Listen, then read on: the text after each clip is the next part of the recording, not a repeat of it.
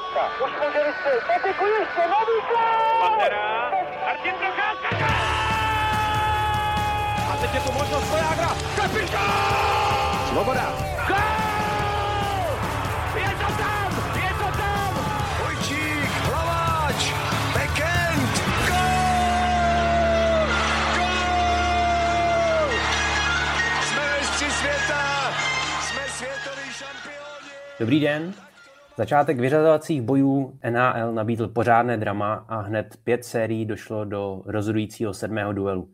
V dalším dílu Hockey Focus podcastu se ohlédneme za prvním kolem, podíváme se na nadcházející série druhého kola a v závěru probereme i některé novinky. A dnes eh, znovu vítám naše obvyklé hosty, podcastera Matěje Hejdu Ahoj Tomáši, ahoj Denny a zdravím všechny, co nás posloucháte. A druhým hostem je tedy Jan Denemark z Deníku Sport. Já to udělám stejně. Ahoj Matěj, ahoj Tomáši, díky všem, že nás posloucháte. A od mikrofonu zdraví Tomáš Řanda. Predikce druhého kola začneme ve východní konferenci. V rámci Atlantické divize se fanoušci mohou těšit na derby mezi Floridou, která zdolala Washington, a Tampa Bay, když obhájce Stanley Cupu nakonec eh, přešel přes Toronto. Matěj, v jakém rozpoložení vstupují oba floridské týmy do druhého kola? Oba v dobrém, protože tu, tu, tu první sérii zvládli. Eh, Myslím si, že pro, obě, pro oba týmy byla hodně těžká. U Floridy se to asi tolik nečekalo, ale, ale je nutno připomenout, že v té sérii prohrávali 2-1 na zápasy a nebyli daleko k tomu, aby prohrávali 3-1. Myslím si, že Capitals na ně vymysleli skvělou taktiku, eh, hráli proti ním velmi jako defenzivní styl, poměrně jim zachytali za, aspoň začátku uh, i golmani, že Vítek Vajniček měl dobrý ten první zápas, nevyšel mu ten druhý. Samsonov se uh, pak uh, ukázal v tom třetím zápase, ale nakonec prostě Florida to dokázala zlomit. Myslím si, že ta kvalita, ta šířka toho kádru, ty investice do, uh, na, na tom přestupovém trhu, který, který do toho dali, aby prostě postavili co nejsilnější tým na playoff, se nakonec vyplatili a, a Capitals dokázali překonat. Capitals chyběl v té sérii Tom Wilson, což byla velká ztráta samozřejmě pro ten tým a Florida se s tím prostě dokázala s tím, s tím tlakem favorita vyrovnat a nakonec teda postoupila v šesti zápasech, i když jsme možná si predikovali, že by to mohlo být i kratší. No a Tampa, uh, ta měla na uh, v prvním kole uh, souboj těch, těžkých vah proti Torontu, za mě nejlepší série, jednoznačně nejlepší série prvního kola, uh, která byla neuvěřitelně vy- vyrovnaná. Viděl jsem pátý, šestý, sedmý zápas. Pátý za mě byl asi nejlepší vůbec hokej, co jsem viděl v, týhletý, v tomhle playoff a možná i jako za poslední roky.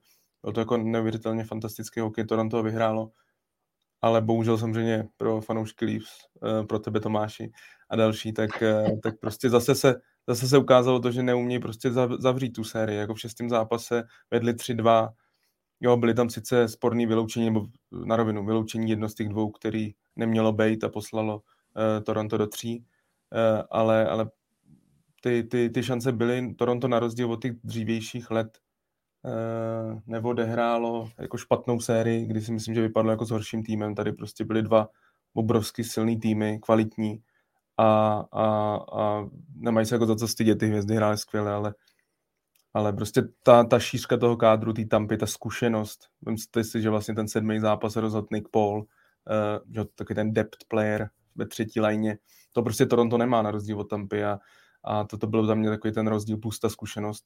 Oba týmy jdou do toho um, samozřejmě určitě spokojený, ale myslím si, že Florida bude víc vyhecovaná, že prostě pro Floridu je tohle jde proti úspěšnějšímu týmu, jde týmu uh, ze stejného státu, který ale za svou historii vyhrál tři Stanley Cupy. Florida se jednou dostala do finále Stanley Cupu a od té doby nevyhrála žádnou sérii až do teď.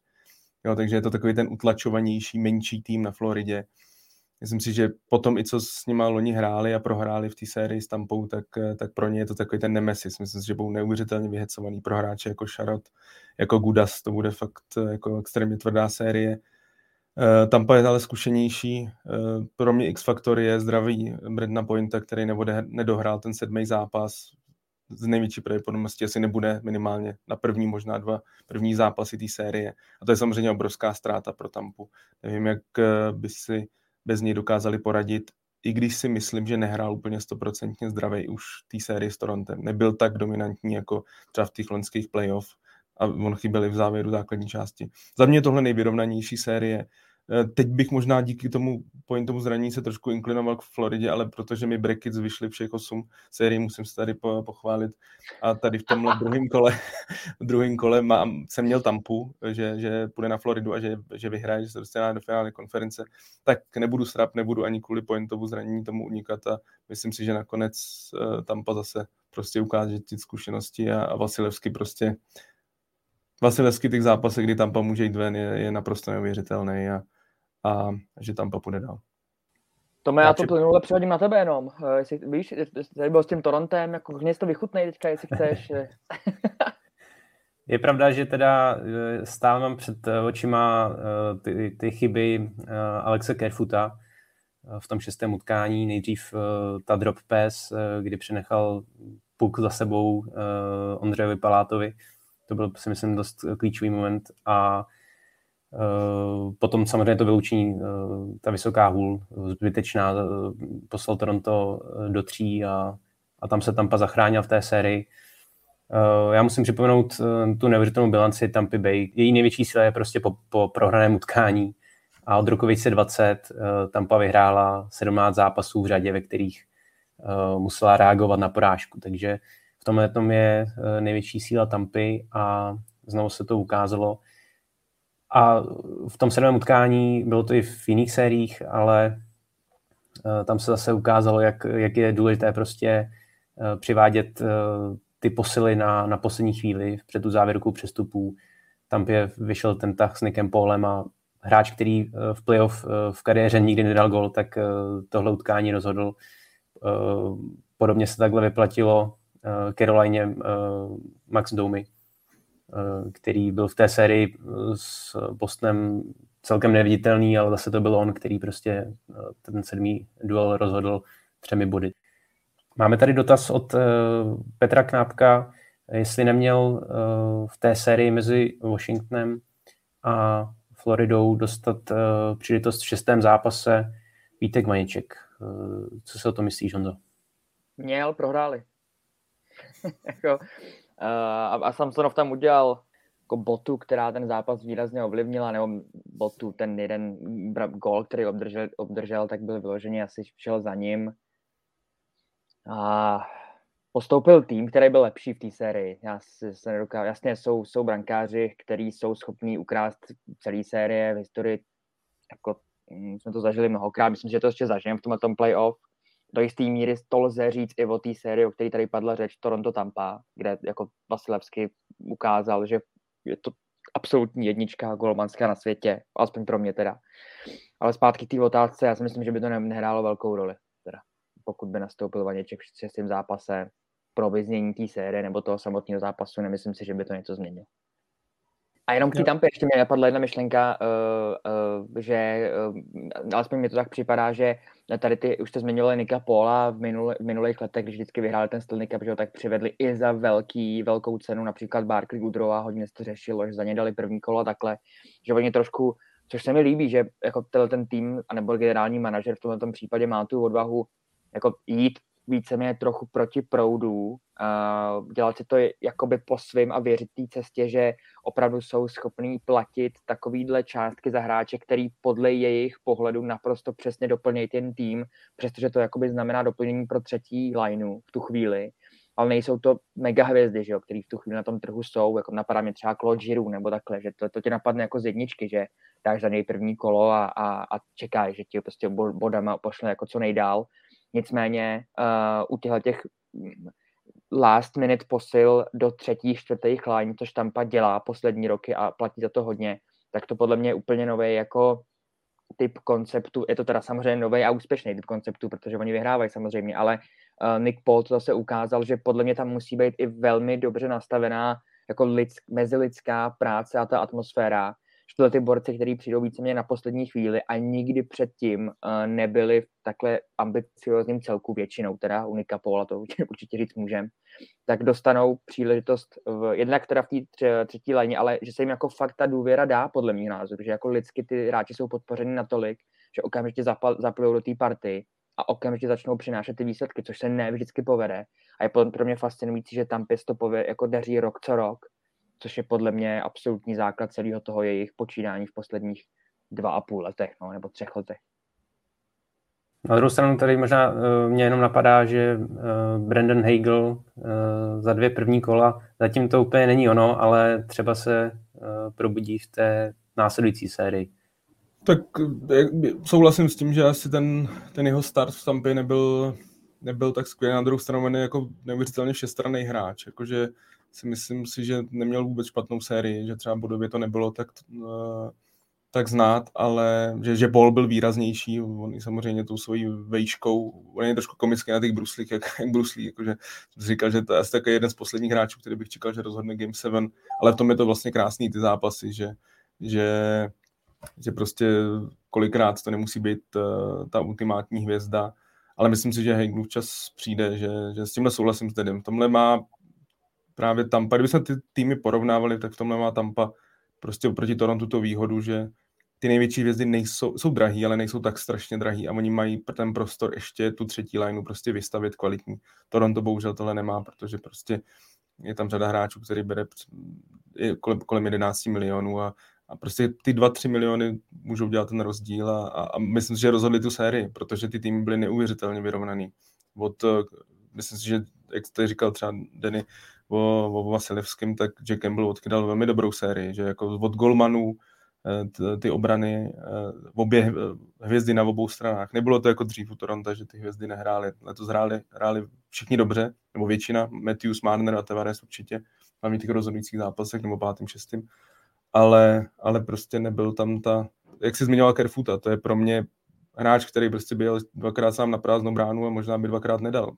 Tohle to, on si pamatuju loni, loni v tom playoff s Canadiens i letos měl obrovsk, mraky obrovských šancí prodloužení v tom šestém zápase mohl rozhodnout, ale on prostě nedává góly a to jsou ty malinký detaily, které rozhodly o tom, že tam pašla dál.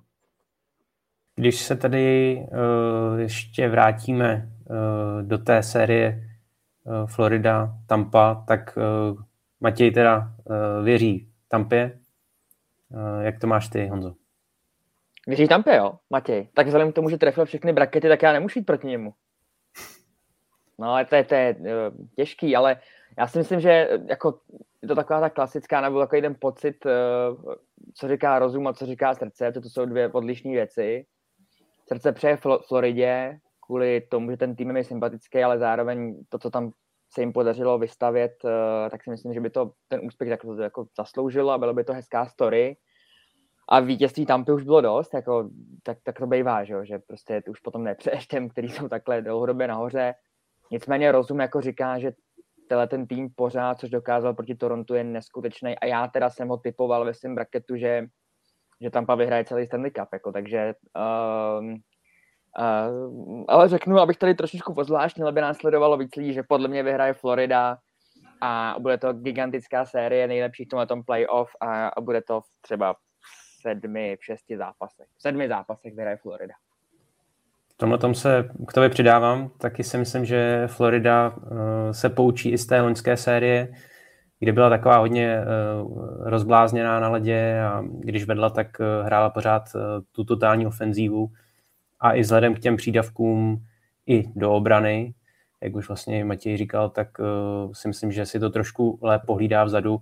Navíc, když už Florida prohrává, tak uh, je skvělá v těch uh, obratech i když samozřejmě eh, proti šampionům to bude asi trošku náročnější než proti Washingtonu, ale myslím si, že Florida uh, najde cestu potom k tomu vítězství. Uh, rozehrál si skvěle Carter Verhage, uh, ten úplně ovládl tu sérii proti Washingtonu 12 bodů uh, v prvním kole. A taky si myslím, doufám, že, že ta série bude co možná nejdelší a uh, úplně jako ideální scénář by byl sedmý zápas za prodloužení, to by, to by si přál asi hodně fanoušků. Ještě než se přesuneme uh, do druhé série, tak uh, jenom krátce k, uh, k Washingtonu a k Torontu, uh, jakou odhadujete jejich budoucnost uh, v těch nejbližších letech, Honzo? Hmm. Myslím, že u Washingtonu není ani moc co měnit. Tam, tam ty kontrakty jsou nastavený tak, že zkrátka ta generace to dojede až do konce. Uh, není tam ani podle mě prostor moc co vymýšlet, uh, proto si myslím, že, že uh, ten ten výsledek té série poměrně jako odpovídá tomu, že ten tým je velmi jako zkušený, ta, to jádro je daný, ty hráči se znají, hodně toho dokázali, vyhráli Stanley Cup 2018, takže, v, jak říkám, tam Capitals nečekám prakticky jako žádný výrazný velký tahy. No ohledně budoucnosti Toronto se hodně, hodně diskutuje, eh, jak pravděpodobně v kancelářích v Torontu, tak i na sociálních sítích mezi, mezi fandama. Já jsem si toho názoru, že tam už hodně lidem že dochází trpělivost, protože teďka doufali, že konečně po té dobré základní části a toho kádru to vyjde a pro Toronto znamená vyjde, že konečně vyhrajou sérii že po tak dlouhé době. A No já jsem, já jsem, mě se to nemění jako v posledních letech vlastně vůbec. Já jsem zastánce toho, že podle mě by měli vyměnit Nolandera a, a tím si ulevit alespoň trochu teda jako těch financí a zkusit to vyměnit za nějakého, ať už obraného nebo hotového obraného hráče nebo prospekta obraného, že zkrátka trochu oddělit tady tu, to, jako ty čtyři prince v té ofenzivě, který to vlastně jako na nich to stojí a, a bude stát do současné konstelace, jak jsou ty smlouvy postavený. A myslím si, že tenhle ten v tom takovém tom pohledu znějšku je ten jako nej, nejvíc zbytný pro ten tým a tudíž uh, aby přišla teda nějaká změna, aspoň se někam posunout, tak, tak bych šel tímhle tím směrem, ale ale buď tohle, anebo nic. Jako tam podle mě by byla absolutní chyba po tomhle, po této sezóně teda jako říct, tak tohle to je cesta, která nikam nevede a strhnout to. Já si myslím, že jako vede, oni prostě někam směřují, byli schopní velmi, velmi, velmi silný tým Tampy pořád jako dostat v podstatě na lopatky a to, že neudělali ten poslední krok, jasně, tak to se stalo, bohužel, pro fanoušky Toronto. Ale uh, jako buď bych vyměnil Nylandera, nebo bych nedělal nic, no. Uh, to je, bych byl Kyle Dubas. Ale já Kyle Dubas nejsem, ale, ale kdybych byl, tak asi bych vyměnil Williama Nylandera a s někým, kdo by byl ochotný se bavit a myslím, že těch týmů by bylo hodně. Já si myslím, že když začnu tím Washingtonem, tak eh, jedna změna nebo jedno, co určitě bude Washington řešit, tak to je situace v brance. Protože on už to tak jako chtěl řešit během sezóny, snažil se přemluvit Marka Andrea Fleryho, aby, aby akceptoval trade do, do Washingtonu, do velkého rivala Pittsburghu. Že? A, a on nechtěl, ale myslím si, že oni prostě toho zkušeného golmana budou chtít, protože Vítek Vaněček i um, Elia Samsonov jsou mladí golmani, kvalitní golmani, ale nejsou to, ani jeden prostě nemá takový ten vydobitý post jedničky. Myslím si, že Samsonov je trochu zklamání pro ně. Vítek, Vítek Vaněček je spíš překvapení, ale jako ani jeden není prostě jasná jednička. Myslím si, že co zprávy hned po vypadnutí, jako mluvili od Capitals, takže se bude řešit to. Plus samozřejmě budoucnost eh, Nika Backstrema, který zřejmě má těžké zranění a už je trošku ve věku, že se spekuluje o tom, jestli bude, protože se mluví o operaci, jestli bude ochotný prostě absolvovat tu dlouhou rekonvalescenci, která by samozřejmě zapříčinila, že by vynechali velkou část příští sezóny. Takže myslím si, že jako Washington má otázky, taky poměrně velký. Jsem na to zvědavý. Samozřejmě pokud bych byl Backstrom, nebo by dokonce Backstrom, pokud by dokonce skončil, tak si myslím, že to může hodně ohrozit Ovečkinův útok na, na ten rekord, golový rekord Vina Greckého, protože Nick Backstrom je prostě absolutně klíčový hráč pro něj, pro vůbec jeho kariéře. No a to, co se týče Toronto, tak já jsem tady trošku asi naznačil během té série. Já si myslím, že rozdíl oproti tím letům dřív, kdy vypadli prostě s Columbusem, s Montrealem, ale i s Bostonem, prostě, kdy, kdy byli prostě jasný favorit tak eh, byl to vyložený jako choke, tak tenhle rok to tak není. Já jsem prostě nechá, já jsem to tady říkal před tím preview, že jsem nechápal, že někdo považuje Leafs té série jako heavy favorites, nerozuměl jsem tomu, ale bylo to tak. Myslím si, že to byly prostě dva neuvěřitelně vyrovnaný týmy, že se nemají za co stydět, že ty hvězdy na rozdíl od tý, třeba toho Loňska prostě zahrály. Ale takže v tuhle chvíli bych si řekl, že prostě fakt byl úplně mini kousek, nemůžeme, jdeme dál, jdeme dál s tímhle jádrem. Ale pak je to druhá strana. Je to prostě, vy jste 0-10 v zápase, když můžete zavřít sérii. Když můžete to. To je něco, to je historický, to prostě to není normální. A je jako prostě utěšovat se tím, že jako jsme odehráli skvělou sérii, ale jsme prostě ta, ta, takhle kolabujeme v těch klíčových chvílích. Já souhlasím s, s Denim, já si myslím, že, že trade Nelandera, já už jsem si myslel loni, i když měl skvělou sérii, ale myslím si, že loni prostě jeden, jeden z těch core hráčů, těch čtyř prostě bude vyměněn. Teď, teď prostě Nylander, eh, je to mezi Nylanderem a Tavarezem. Problém je, že Tavarez s tím, s tím jeho kontraktem a s tím, že prostě přece jenom on má jako dost toho limituje ten jeho pohyb, není to nejrychlejší bruslař, tak si myslím, že Tavareze by už nikdo moc nechtěl za ty peníze s tím kontraktem. O Nylandera s tou jeho smlouvou, která je velmi dobrá, tak bude velký zájem. Nylander je neuvěřitelně talentovaný hráč, který ale bohužel prostě velmi často se na něco vyflákne. A já se přiznám, že asi bych jako za sebe bych čekal jeho odchod a právě spíš, aby pak mohli investovat třeba do trošku méně talentovaných hráčů, ale do hráčů, který ten tým dokážou doplnit, který vystaví tu třetí lineu, nebo do hráčů, kteří budou hrát v těch prvních dvou, do hráči, který bude hrát v těch prvních dvou lineách, ale bude prostě nejenom jako kvalitní útočník, ale i dříč, i ten, který prostě bude schopný fakt jako oddřít to pro ty ostatní. Myslím si, že jako rozhodně není v ohrožení podle mě generální manažer ani trenér, a, a hvězdy jako Marner a Matthews, který v téhle sérii do, jako hráli velmi dobře, ale úplně všechno vrátit zpátky podle mě nejde. Navíc Jacku Campbellovi končí smlouva a za, záleží, kolik si řekne. Za mě měl velmi dobrou tu sérii, myslím si, že zase tak levnej nebude. Uvidíme, co s Petrem Mrázkem, protože ty peníze ty chybějí, ten, ten podpis se nepovedl. Petr Mrázek prostě laboroval většinu sezóny se zraněním. Těch otázek je hodně, myslím si, že do toho už nějakým způsobem sáhnout budou muset. Já to jenom eh, v rychlosti, v krátkosti uzavřu. Eh, já si myslím, pokud zůstane Kyle Dubas, tak bude dál eh, tomu jádru té kostře týmu věřit. Určitě prodlouží Jacka Campbella, myslím si, že i Campbell bude chtít zůstat a možná, že i přistoupí na nějakou slevu ze strany Toronto, co týče jeho výše kontraktu, právě aby ještě dal znovu tu šanci tady té partě a myslím si, že pokud nedojde ke změně prostě na postu generální manažera, tak uh, se zase tak velké věci dít uh, v Torontu pro mě nebudou. Uvidíme. Pojďme dál, pojďme na druhou dvojici uh, v rámci druhého kola východní konference, kterou tvoří Carolina, která přetlačila Boston a New York Rangers, kteří zase otočili sérii proti Pittsburghu, ačkoliv v sérii prohrávali už 1-3 na zápasy. Honzo, co bude tuhle sérii podle tebe rozhodovat a co říkáš na situaci brankovišti u obou týmů? No, jednak se přiznám, že uh, série Rangers s Pittsburghem je jedna z těch dvou, kde teda můj braket nevyšel. Mm, já jsem trefil 6 z 8, mm, takže mm, jako pozici lídra, experta, tady má Matěj dneska. Uh, bohužel, teda nevyšlo mi to. Mm, I když to bylo blízko, uh, doufal jsem, že Crosby půjde dál, Uh, ale uh, nestalo se. Tyjo, co, co, co tu sérii rozhodne, mm, no, na mě to působí trochu tak, že uh, přestože Carolina s tím má víc zkušeností, tak se do jistý míry, alespoň pro mě furt potkávají, jako řekněme, mladý, mladší týmy, o kterých se trochu pořád posledních několika, no, to bych přeháněl, dvou, třeba letech, čeká, že tam bude výkonnostní výrazný progres. U Caroliny už se několik ty dva roky mluvil o tom, že by měli jít jako velmi, velmi daleko playoff. U Rangers díky vysokým pikům a stavbě toho kádru a podpisů, jako jsou Panarin nebo Zdruba, se čekalo, že půjdou jako výrazně nahoru, což se třeba v posledních, um, v posledním roce nedělo, teďka už se to děje, postoupili teda přes, ty, přes Penguins, přestože prohrávali 3-1 v té sérii, což mě ohromně překvapilo, že byli schopni to otočit. Naprosto věřím tomu, že atmosféra v Madison Square Garden musela být absolutně jako nesmyslná, že se mi líbila ta hláška Mickey Zibanejada, který říkal, že neslyšel ani vlastní myšlenky, mm, vzhledem k tomu, jaký tam byl Rámus.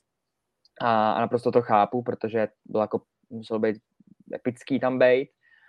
A já si myslím, že tuhle tu sérii, eh, přestože se to může být trochu eh, jiný než eh, v zápasech, který jsme tady popisovali, ať už třeba toho Toronto nebo Tampy, tak tady to rozhodnou opravdu jako elitní hráči prvních dvou formací, to, která z nich bude lepší. Já jsem si včera rozkliknul takhle ty dvě soupisky na těch dvou manšaftů vedle sebe, které, jak budou pravděpodobně nastupovat.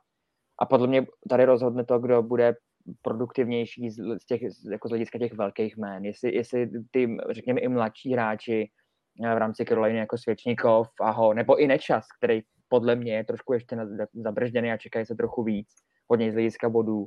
Jestli to jako nakopnout tím správným směrem. Na druhé straně jestli tyhle ty mráči jako Kako nebo Lafreniere, který taky měli výborný momenty v té sérii s Pittsburghem, jestli budou schopni v tomhle tom pokračovat. No a, a, samozřejmě jedna z věcí nebo z velkých faktorů, která to rozsekne, je, je situace brankoviště, tam, tam ta otázka dobře míří.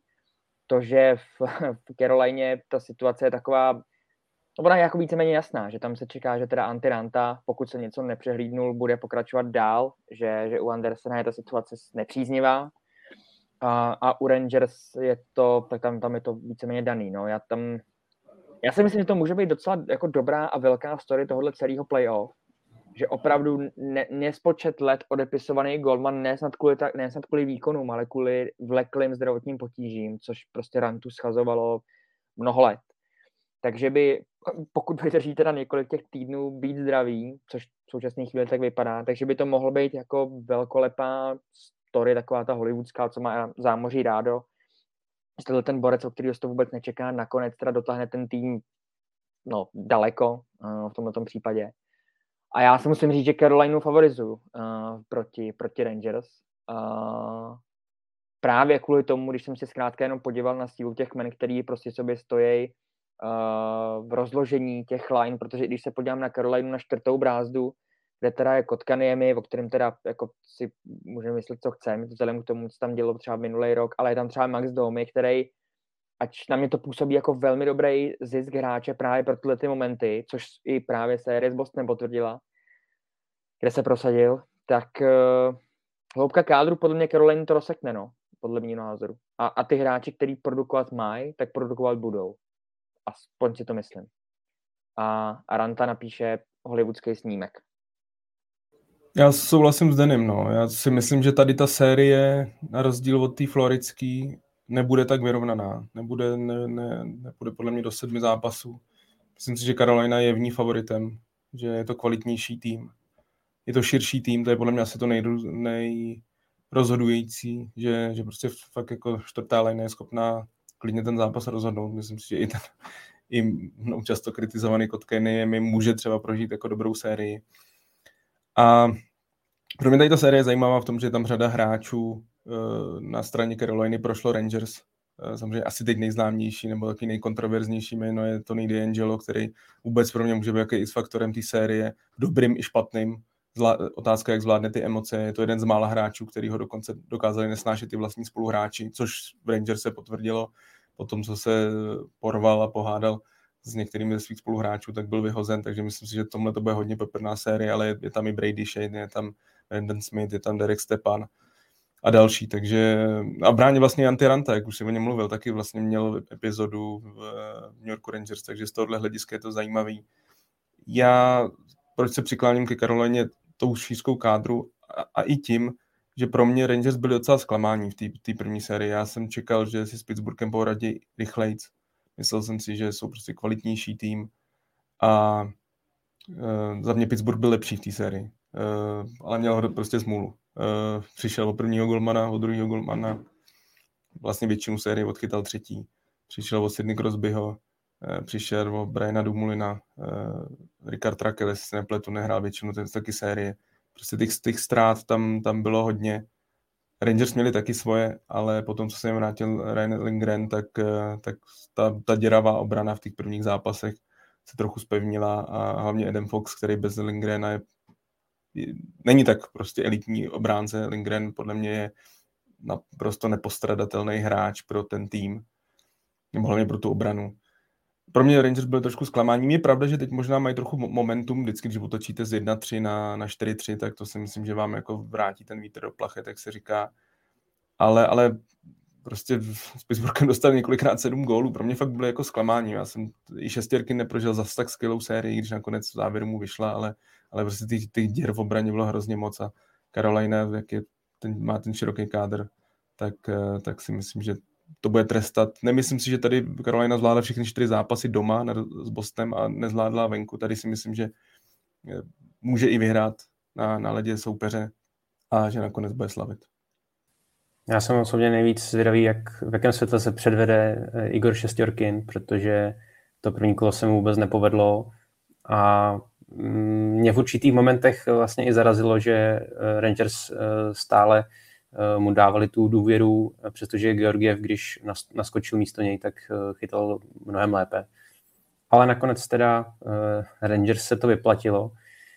Přesto si myslím, že právě ofenziva Caroliny bude, bude učující a, a taky věřím v této sérii spíš Carolině. Máme tady ještě dotaz od Ondřeje Hnilici, jestli byl tím klíčovým momentem obratu New York Rangers zranění Sydneyho Crosbyho. A jestli by Rangers tu sérii zvládli i tak. A tohle to je hrozně lehká odpověď, jednoznačně. To, to byl prostě zásadní moment z celé té série. Vemte si, že vlastně, když Crosby odstoupil, tak Pittsburgh, se nepletu, v tom pátém zápase ve 2-0 v tu chvíli. A byl na cestě, byl snad 22 minut od, eh, od postupu dál. Eh, Crosby se zranil, nebo byl zraněn, i když já si nemyslím, že to byla nějaká zákeřnost, nebo nebo Já bych jenom připomněl, byl to opět Jacob Truba, byl to opět... v, této, v této sezóně eh, řešili. Byl to opět jako Truba za mě klíčový hráč teda z té série, i když samozřejmě myslím z tohohle pohledu prostě rozhodl to. Bez Crosbyho už, už, už to byla tak velká ztráta, jak jsem říkal, těch, těch ztrát na straně Pittsburghu bylo tolik a Crosby byl nejdominantnější hráč v těch prvních čtyřech zápasech té série, nejlepší hráč. Ale jako jasně, a, a, Úplně, úplně jednoznačně. Jako za, za mě fakt jako jedna z nejlepších sérií, co jsem si Sidney Crosbyho viděl v jeho kariéře hrát a to přece jenom Boris, který má přes 200 bodů v, v playoff NHL, už je pár slušných bylo, ale tahle za mě byla jedna z nejlepších. Ta, ta ztráta byla prostě obrovská, nevím v jakém zdravotním stavu byl v tom sedmém zápase, ale předpokládám, že tomu, že šlo o zranění hlavy, tak, tak to asi nebylo optimální. Navíc Evgeny Malkin, mě se moc nelíbil v tom sedmém zápase, byl takovým dost jako stínem a teď asi se budeme bavit trošku i o budoucnosti Pittsburghu. Uh, jako mně se přiznám, já jsem asi nikdy vždycky tady tepu do nich před sezónou, nikdy jsem jim moc jako nevěřil, ale tady mi jich bylo docela líto. Bylo mi jich docela líto, protože za mě, za mě byli lepší tým a, a, a měli, měli spíš, prostě měli smůlu. Já jsem byl právě na uh, počekávání, jestli Matěj uh, po, po 16. odepíše Pittsburgh dneska. Co se týče té smůly nebo i těch rozhodujících faktorů, tak samozřejmě eh, ta brankářská situace v Pittsburghu nebyla ideální a eh, tak jak loni Pittsburgh dojel na výkon v posledním utkání Tristana Jario proti New York Islanders, tak tady zase v tom šestém zápase Louis Doming předvedl šílenou chybu v té 59. minutě za stavu 3-3. Kdo, kdo to neviděl, tak ať si to pustí, kdy mu vlastně přeletěl puk přes hlavu. Tomáš, já bych tady jenom se zastal Louis Dominga, to je prostě brankář, který za poslední tři roky odchytal čtyři zápasy v NHL. To prostě, jako když jdete do playoff, když vám celou sérii odchytá v podstatě trojka, tak já se přiznám, že klobouk dolů, jak vůbec chytal během té série. A i právě ten rozdíl byl v tom, jak, jak prostě Pittsburgh měl obrovskou střeleckou převahu, jak byl fakt jako kvalitnější tým že kam, mám řadu kamarádů, co fandí Rangers a ty byli úplně vytočený z toho, že vlastně Dominga ani tolik jako neotestovali, že prostě on jako nemusel nic moc předvíst, jako byl to takový, možná kdyby tam byl, byl nějaký golman, který tam jezdí na rolbě, tak by to možná zvládnul. Já samozřejmě teď to myslím ironicky, ale, ale za mě, za mě eh, si myslím, že jako Pittsburgh měl smůlu, jako nemůžete prostě mít tolik ztrát a jako když přijdete o, i o svého kapitána, který byl fakt jako ve skvělé formě, tak, eh, tak to už bylo moc těžký. Bavíme se tady teď o Pittsburghu. Eh, jaké jsou podle vás eh, vyhlídky těchto dvou vyřazených týmů, tedy Penguins a Bostonu? Protože Pittsburgh samozřejmě čeká náročné léto, kontrakty končí jak Malkinovi, tak Letengovi. Um, na druhé straně Boston zase bude řešit uh, budoucnost uh, Patrice Bergerona, respektive uh, útočník Bostonu bude řešit svoji budoucnost a nechal se už slyšet, že uh, buď prodlouží uh, s Bostonem nebo ukončí kariéru. Není to tohle trošku překvapující, protože přece jenom v 37 letech uh, podával stále, nebo respektive v 36 letech podával stále skvělé výkony. Brzy 37 letý útočník kapitán Bostonu má podle mě jak Bruins, tak NHL pořád co dát. No má určitě, jako tam, ale myslím, že to je nějaký ukázka jeho charakteru a přemýšlení nad tou hrou nad tím celým biznesem a systémem, že zkrátka kariéru rozjel v Bostonu, vydobil jsem takovýhle postavení, jak to tam i zakončit. Přijde mi to celkem logický. Na druhou stranu tolik let se držet na vrcholu, v minulosti mít velký zdravotní problémy, já to do jistý míry chápu, rozumím tomu, že, že to oznámil takhle veřejně, že zkrátka buď tak nebo tak, ten borec už jako nemá si moc komu co dokazovat, chce prostě ještě úspěch s Bostonem, nikde jinde. Uh, myslím si, že ty hráči to samozřejmě vnímají, třeba to, to mm, ty změny hráčů v jiných kádrech a tak dále. Já si myslím, že třeba pro tyhle borce může být velmi odstrašujícím příkladem poslední uh, jako cestování třeba Marka Andre Fleryho, který, který taky několikrát prohlásil, že by rád například ve Vegas tu kariéru zakončil. A myslím, že třeba Bergeron se jako samozřejmě jenom hádám, ale že se bojí jako čert kříže něčeho podobného. To prostě jako není sen hráčů takhle na závěr kariéry, jako otestovat několik celků, který prostě na vás tu důvěru hodějí. Spíš Takže... jsem to myslel jako z toho pohledu toho uh, možného konce kariéry, protože podle mě na, na konec kariéry má, má ještě čas. Hmm, to, to asi jo, no, ale, ale krátka, Uh, Chátka chce jenom v Bostonu, no. tam prostě dá i tomu vedení jako jasně najevo, že je to na vás, je to na vašich rukou, když prostě něco nabídnete, co, na čem se můžeme domluvit, tak, tak jako jednoznačně s někým jiným vyjednávat nebudu, prostě budu mluvit jenom s váma. A, a jasně, bylo by to ochuzení, ale přesně asi chápu ty, ty myšlenky, který, který uh, uh, Bergeron má, s kterými prostě do tohohle tu hlášku jako řek, nebo tohle ten svůj názor, pohled na věc. A, a, tyjo, a potom hodnotit jako nadcházející léto u obou těch týmů, především u toho Pittsburghu, jak tady to zmiňoval, že smlouva končí nejenom těm, těm dvou Malkinovi a Letangovi, ale třeba i Brianu Rastovi, což je, což je hráč, který pro nadcházející roky jako bude velmi, velmi důležitou personou toho klubu. Tak, eh, tak na každý tým to samozřejmě jednou takhle za přijde. Ten koloběh NHL je v tomhle neúprostný, že tyhle ty velký jména stárnou, končí jim kontrakty a tak dál. A abych se, abych se přiznal, um, absolutně netuším, pro jakou budoucnost se rozhodnou, pokud jde o Malkina s Letangem. Um, vůbec to nedovedu odhadnout, i tím, že um, jako Malkin v posledních ročnících i vinou zranění zkrátka není Malkinem z před pěti let, taková, tak, tak to prostě je. Uh, ten zub času se na něm podepsal jako výrazněji než třeba u Sydneyho Crosbyho nebo třeba u Letanga, který minimálně poslední dva ročníky měl naprosto excelentní, jak z hlediska jako předvedený hry dopředu, tak předvedený hry dozadu. A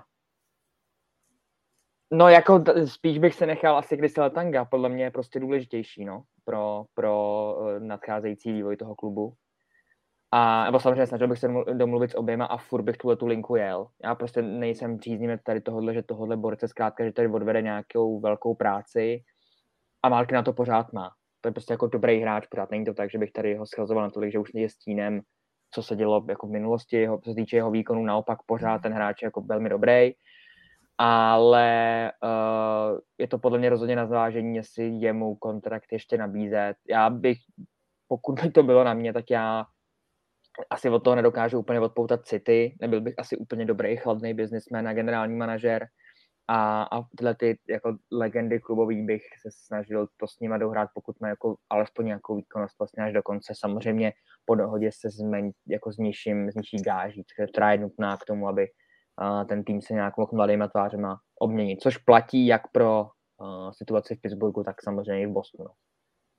Teď vylezla zpráva, že jak Leteng, tak, tak Malkin dostali v závěru základní části nabídku na tři roky Eh, s platem kolem 5 milionů dolarů, což si myslím, že neuspokojí ani jednoho, nebo zatím to tak vypadá, že neuspokojil ani jednoho.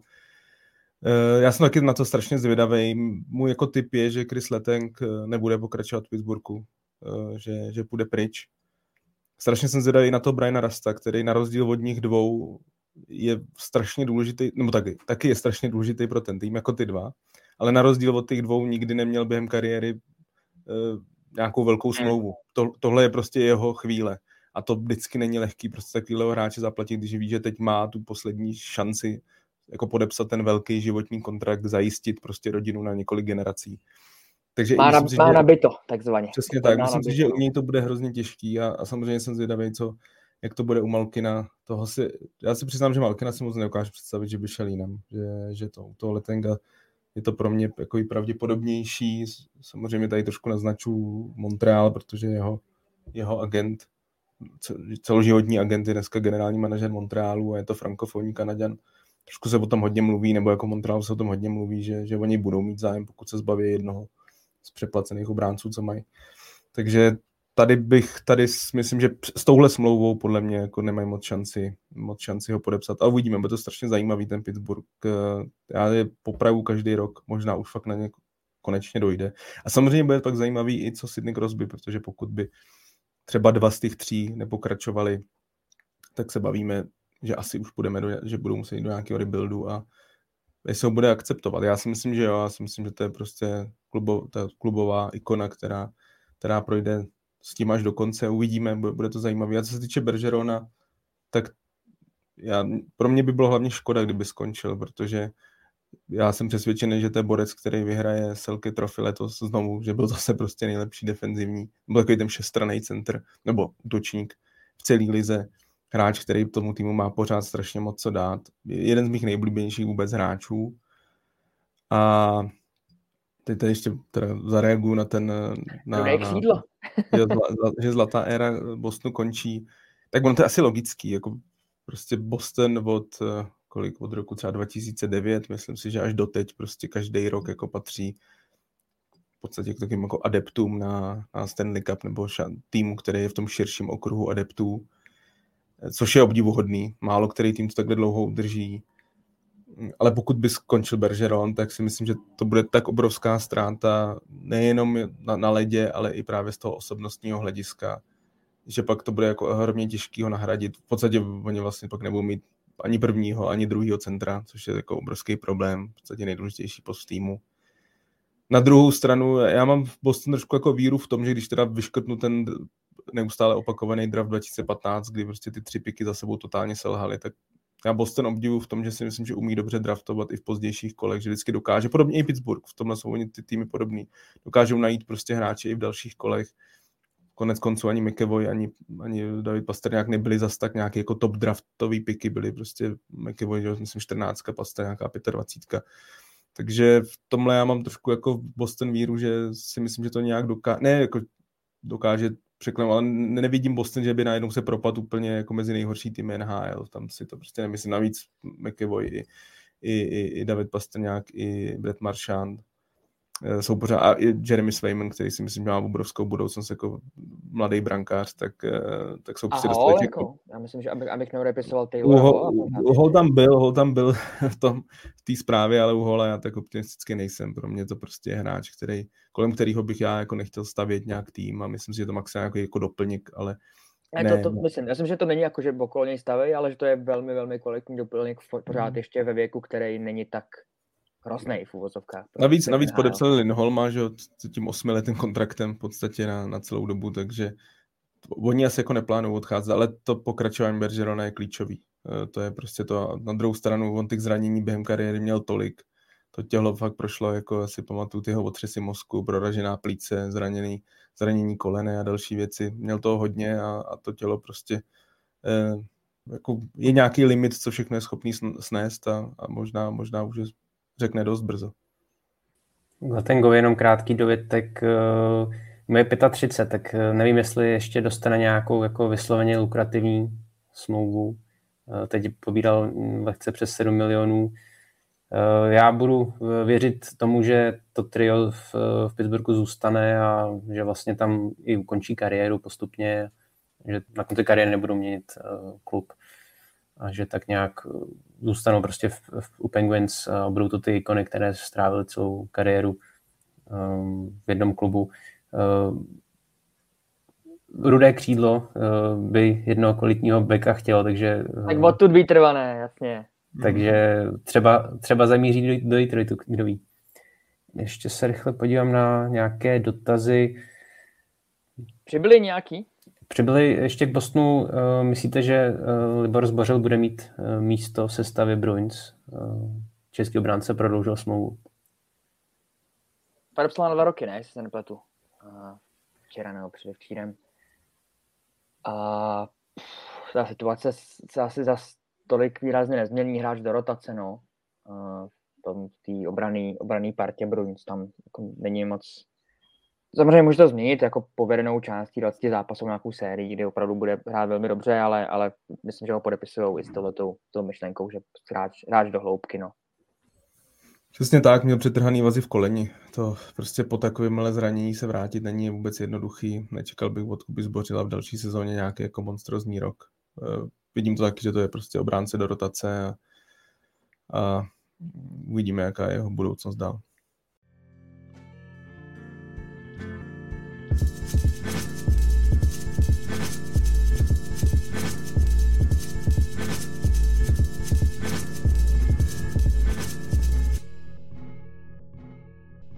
Pojďme eh, do západní konference konečně.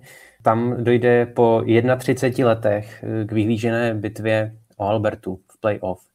Calgary se sice natrápilo na postup, eh, ale Flames nakonec zvládli sedmý zápas proti Dallasu. Také Edmonton udržel nervy na úzdě a doma uspěl proti LA Kings. McDavid a spolu si tak po pěti letech zahrají druhé kolo vyřazovacích bojů. Matěj, co očekáváš od prestižního kanadského souboje těchto dvou rivalů?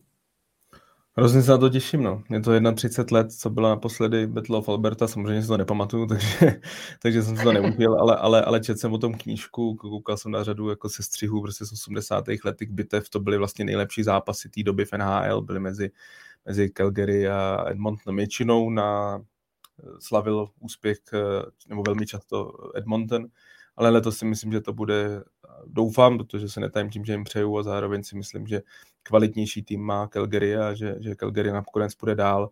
Podobně jako mezi Carolinou a Rangers, eh, podle mě Calgary má širší ten kádr, Eh, vždyť jsem se tady chválil na to, jak jsem trefil všechny série v prvním kole, ale zase musím říct, že jsem rozhodně netrefil průběh tyhle těch sériích. Myslel jsem si, že Calgary to zdala jsem zvládne mnohem rychleji a to samý Edmonton z LA. Eh, Edmonton vlastně prohrával i v sérii 2-3 a, a, a nebyl daleko od vyřazení, ale McDavid eh, povýšil ten svůj ne, ty svoje neuvěřitelné výkony vyloženě nad, nadpozemský a, a dovolím si říct, že sám vyhrál tu sérii Edmontonu a, a zlomil to na svoji stranu. Samozřejmě je to hokej, není to basketbal, vždycky potřebujete spoluhráče Mike Smith, který ho tady často kritizují, tak měl velmi dobrou sérii s LA. Už jenom to, že zvládnu sedm zápasů v tomhle věku je, je obdivuhodný. Uh, ale i třeba to, že Leon, Leon Dreisaitl, uh, myslím, že v šestém zápase snad odstoupil, pak se vrátil, hrál, ale jako je vidět, že není zdravotně stoprocentně, uh, že není na tom stoprocentně, tak uvidíme, jak, jaký bude ten jeho impact na tu sérii z Calgary. Calgary má prostě širší tým, bylo to, ta série zdala se byla pro ně ohromně těžká. Oni byli vlastně pár minut od toho, že mohli hrát v prvním kole s Nešvilem a tam si myslím, že by to byl rychlý proces, kde by byl Rittich a Ingram na jedné straně asi dva nejhorší golmani v playoff. A na druhé straně chytli Jakea Ottingera, který za mě byl nejlepším hráčem v celém prvním kole. Jako kdybych dával Consmite Trophy za první kolo, tak Ottinger byl naprosto fenomenální a strašně trápil eh, střelce Calgary.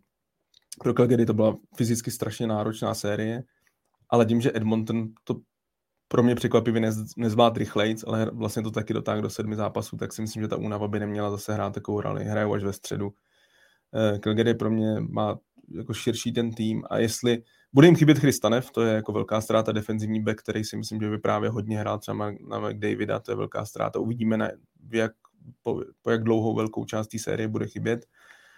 Ale prostě já už nevím, kam by musel McDavid ty své výkony povýšit. On je naprosto fenomenální, ale, ale když třeba srovnám, jak hrál Dallas proti Calgary, jak hrál urputně defenzivně, tak tohle Edmonton nedokáže. Edmonton na to nemá vystavěný tým, aby takhle prostě zavřel a trápil, trápil, trápil střelce Calgary. To, to prostě to si nedokáže představit.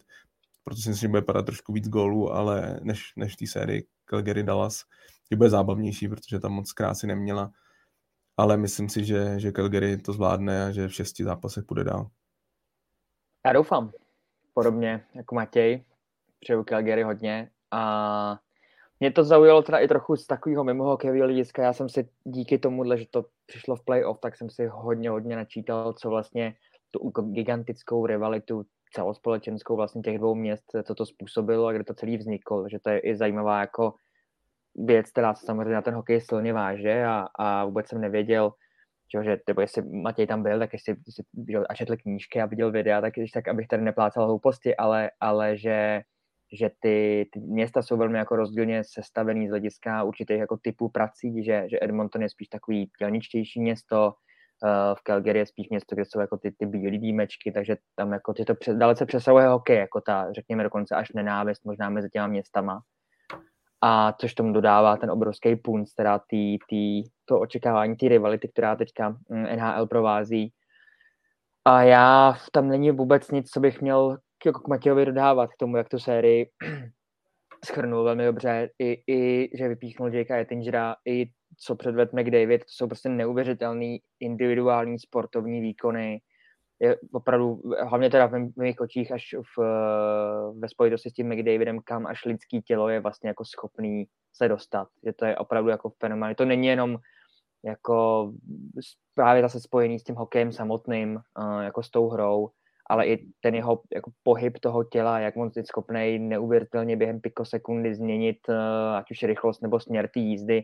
To jsou věci, které se s tím samozřejmě musí narodit, ale potom gigantickou dřinou to jako dostat do takovýhle úrovně a opravdu je to uh, obdivuhodný. No. Uh, a, ale je to zase postavený, uh, ten závěr té série ukázal, že ten postavení toho týmu z hlediska uh, té výstavby se moc nezměnilo, protože je to velmi silně to záleží na vesmírných výkonech tohohle, tohohle chlapíka. No. A, a já si myslím, že v této sérii přesně jak řekl Matěj, jako kam až víc ten člověk může tu genialitu posouvat. Uh, vždycky nás tím překvapil, že to ještě někam posunout jde, no minimálně teďka z Los Angeles tak bylo.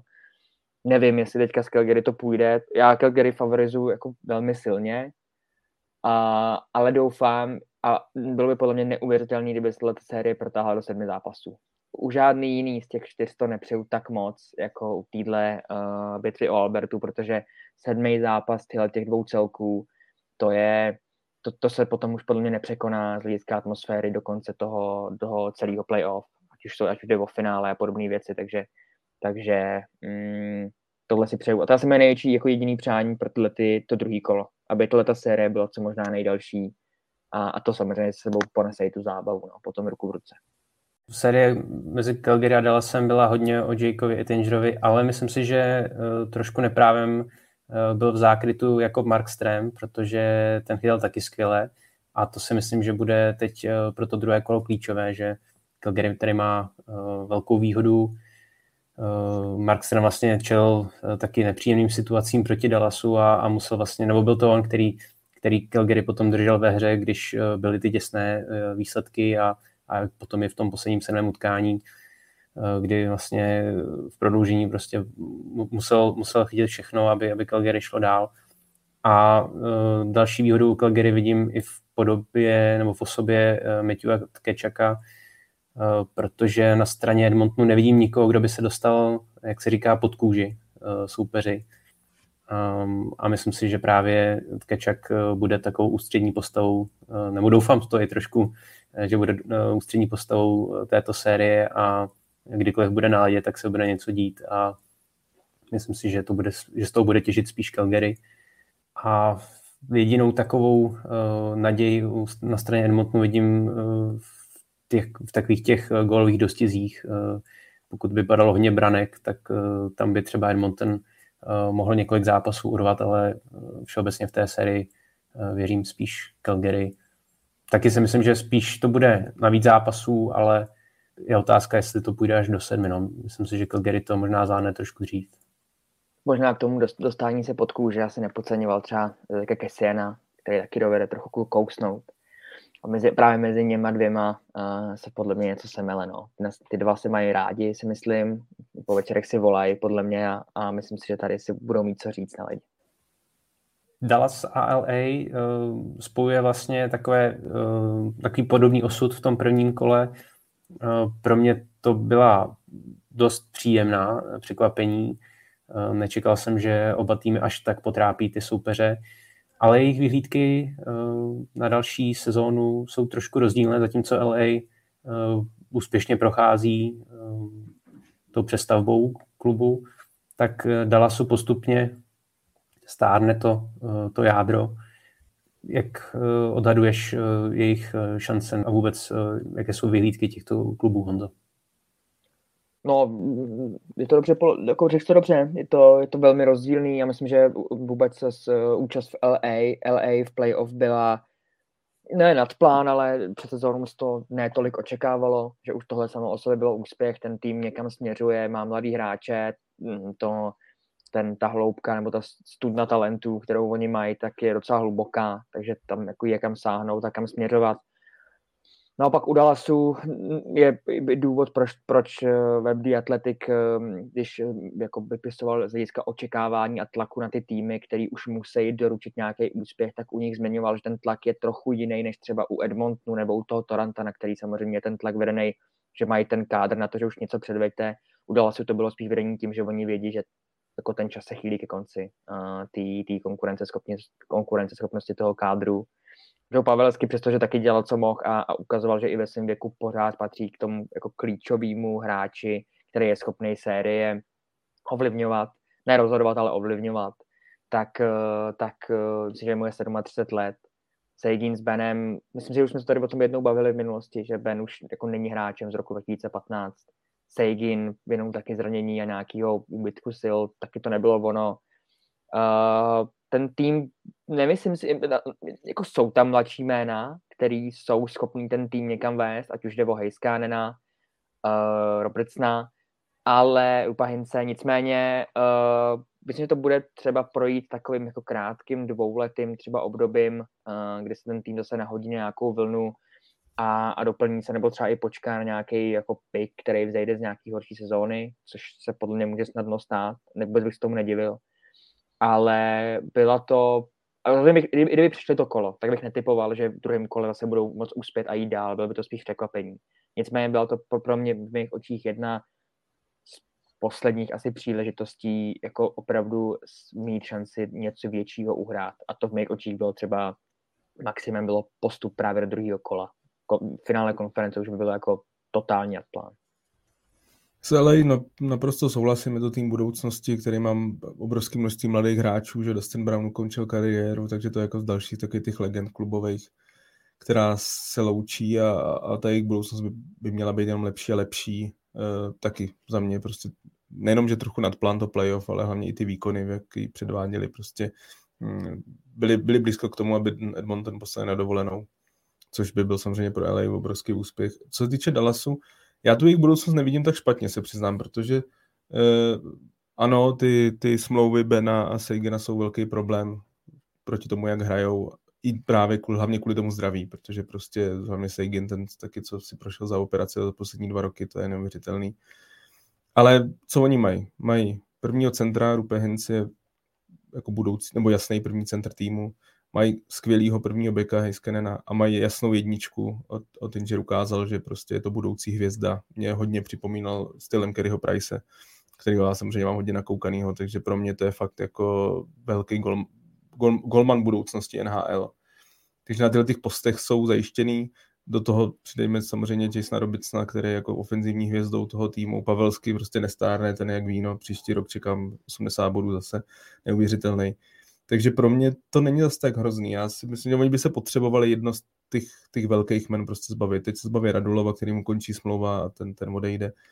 Ale to Dallas velmi dobře draftuje taky jako v pozdějších kolech, jo, právě Hinz, Robertson, jo, nebyly to žádný vysoký piky, eh, Heiskinen samozřejmě trojka draftu, ale já, já docela Dallasu jako věřím, že to dokáže, že nebude to muset strhnout a stavět, jak je strašně velmi u českých, hlavně českých fanoušků populární. Myslím si, že to Ode zdi ke zdi. Myslím si, že to nebude úplně tenhle případ. Tam je otázka, co trenér. Mají hodně starého trenéra Rick Bonus. Myslím si, že asi, asi ukončí jako trenérskou kariéru, že budou hledat nového trenéra. Vidíme, co generální manažer, ale já ten Dallas nevidím dost tak špatně. Jan Chovančík eh, se ptá, jaké jsou podle vás eh, šance kanadských týmů na zisk Stanley Cupu. To je na matě, to je přímo na matě, na tělo. Takhle, jestli mě, jestli, jestli mě pan Chovančík eh, poslouchá pravidelně tady, tak, eh, tak asi bude, bude vědět, že já, co si nejvíc přeju, je samozřejmě, aby kanadský tým vyhrál Stanley Cup, ale zároveň si to nedokážu vůbec představit. Myslím si, že kanadský týmy dlouhodobě jsou v takové nevýhodě. Nejenom, že jich je málo samozřejmě, ono už jenom jako matematicky se dá vydedukovat, že ta šance je výrazně menší než je oproti americkým týmům, ale myslím si, že mají řady nevýhod, který jsem tady několikrát opakoval Eh, že, že se to nepovede, že, že Calgary sice má letos velmi zajímavý tým, ale, ale teď budeme mluvit ještě o té další sérii. Já myslím, že na západě je jeden velký favorit, který je prostě podle mě jako jasně dominantní tým a eh, myslím si, že, že na to nemá a myslím si, že to nebude ani jako v budoucích letech, že prostě je to těžký. Kanada fakt má řadu nevýhod, eh, ty kanadský týmy mají řadu nevýhod ve stavení týmu a řada hvězdných hráčů tam nechce hrát. Uvidíme, co bude s Calgary, protože si taky myslím, že ten tým se může klidně rozpadnout teď po sezóně a myslím si, že, že, to, že to v následujících letech Kanada nezlomí.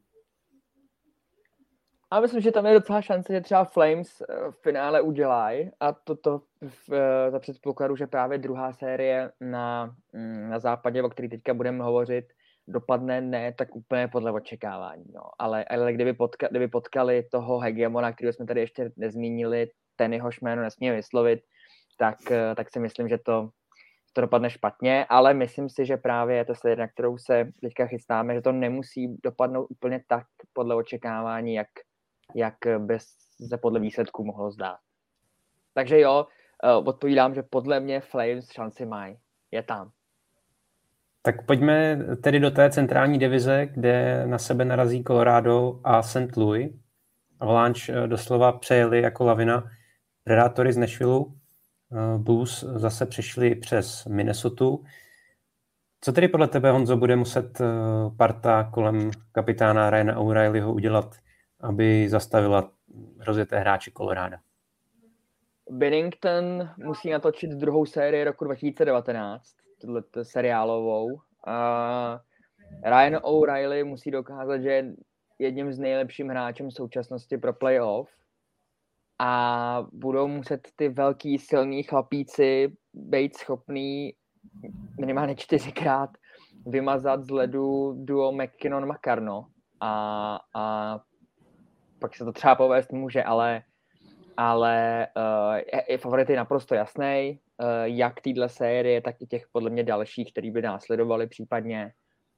A jak, ten, jak tou hráčskou kvalitou, tak si myslím, že tím obrovským hladem a chutí a touhou konečně teda přes druhý kolo přejít a dokázat něco víc, což si myslím, že McKinnon musí neuvěřitelným způsobem jako mm, ty ostatní, uh, tu jejich, um, prostě tím svým chováním a vůbec tím, tím příkladem, kterým jde zapalovat ty ostatní, protože opravdu jako teďka a tady to musí přijít. Já ale... že Colorado čeká 20 let na postup do třetího kola. Ale uh, kdyby postoupila Minnesota přes Blues, tak uh, řeknu naprosto jasně, že Colorado je jako šmikne.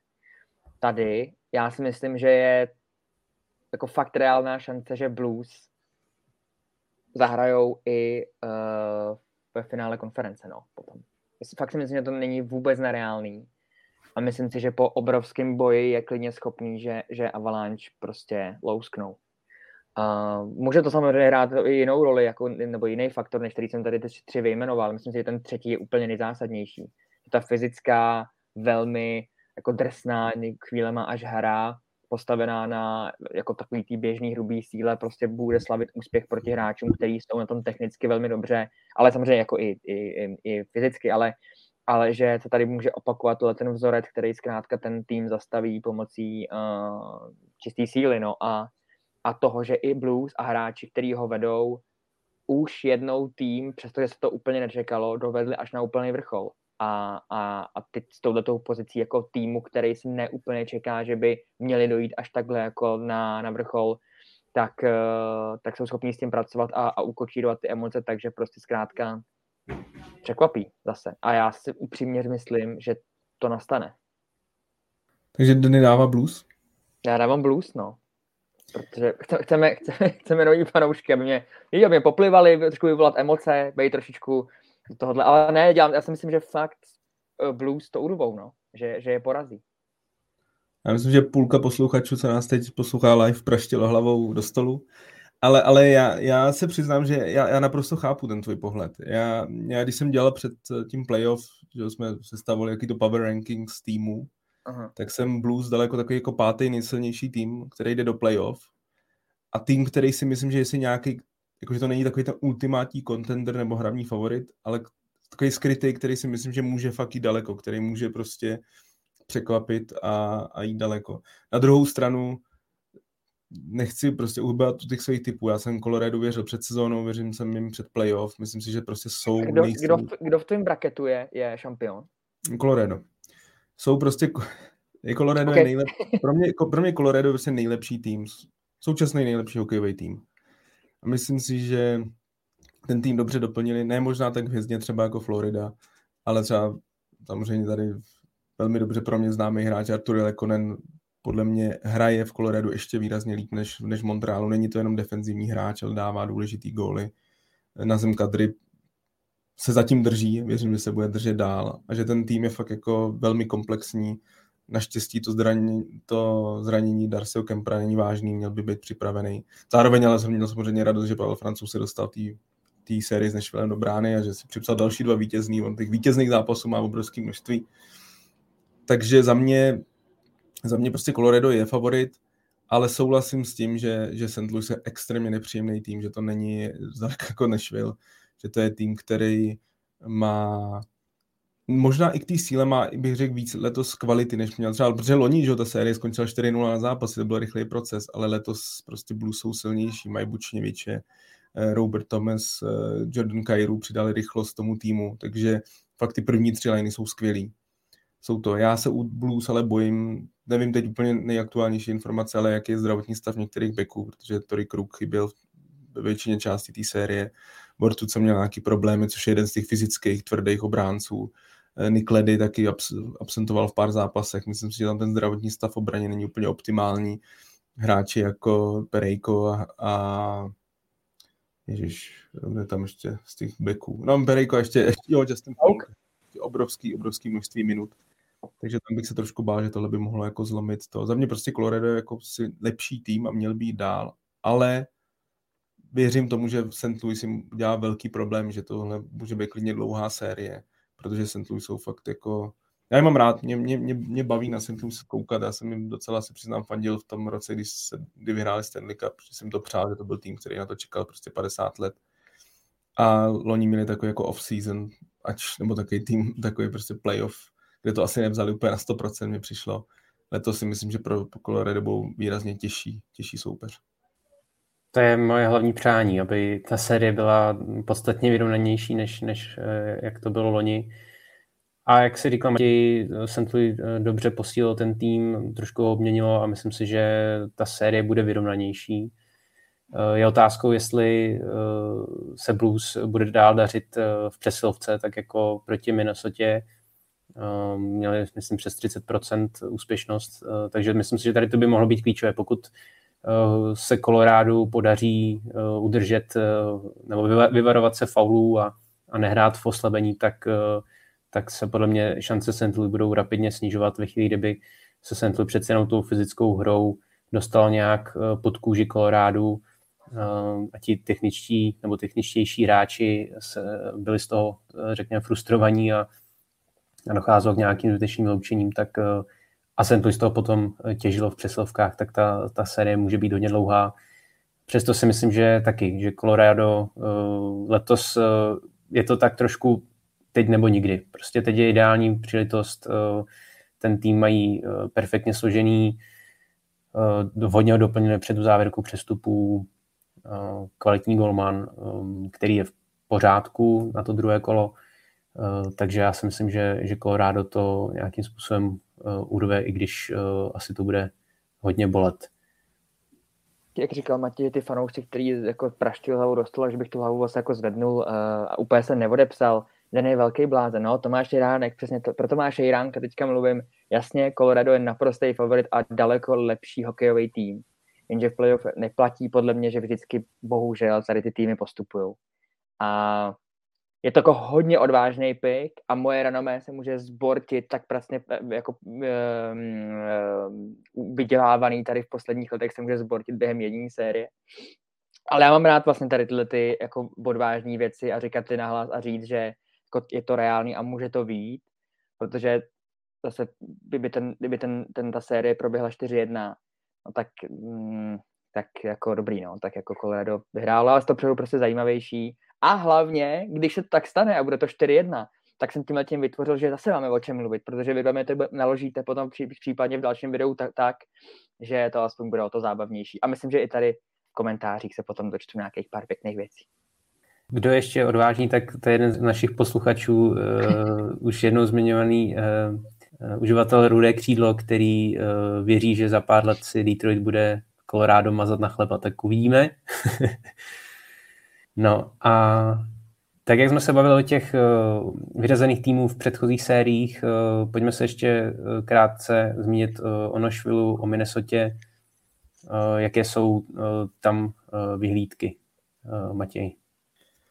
U Nashville je samozřejmě zajímavý, asi trošku z českého pohledu, že asi David Rittich nebude pokračovat dál, si myslím, v tom týmu, že jako za celou sezonu nepřesvědčil a neukázal to, že by se na něj mohli spolehat jako na dvojku. Myslím si, že i teď vlastně včera podepsali mladýho Askarova na nováčkovský kontrakt, takže tam, tam si myslím, že nečekejme jeho pokračování dál v týmu. Uvidíme, co je, jaká je budoucnost Filipa Forsberga. Je vlastně největší asi ofenzivní hvězdy, kterým končí smlouva. Zatím nepodepsal. Myslím si, že bude, o něj velký zájem, ale zároveň je to hráč, který chce plat kolem 9 milionů ročně, což křídla, ač skvělého střelce, ale je to pořád křídlo, je poměrně riskantní, taky už mu kolik nějakých 28, takže chce tu maximální smlouvu. Bude zajímavý, jsem zvědavý, kde Forsberg jako asi nej, jedno z nejzajímavějších, nejzajímavějších volných hráčů, kam zamíří. Je švile někde tak jako uprostřed, no, je to tým, který oživil ty hráče jako Dušen Johansen, ale zase, zase takže není jako špatný, ale, ale k tím elitním týmům mu hodně chybí. A samozřejmě ztráta Starose byla klíčová, to jsme tady říkali před preview, že, že prostě Nešvil absolutně nemá šanci a to se potvrdilo. A co se týče Minnesota, no tak tam je to trochu podobný vlastně, protože Minnesota měla tak jako teď nebo nikdy letos, protože prostě v příštích dvou sezónách budou mít minus 14 milionů nebo kolem teď 14 milionů za vyplacení Satra a, a, a Pariziho.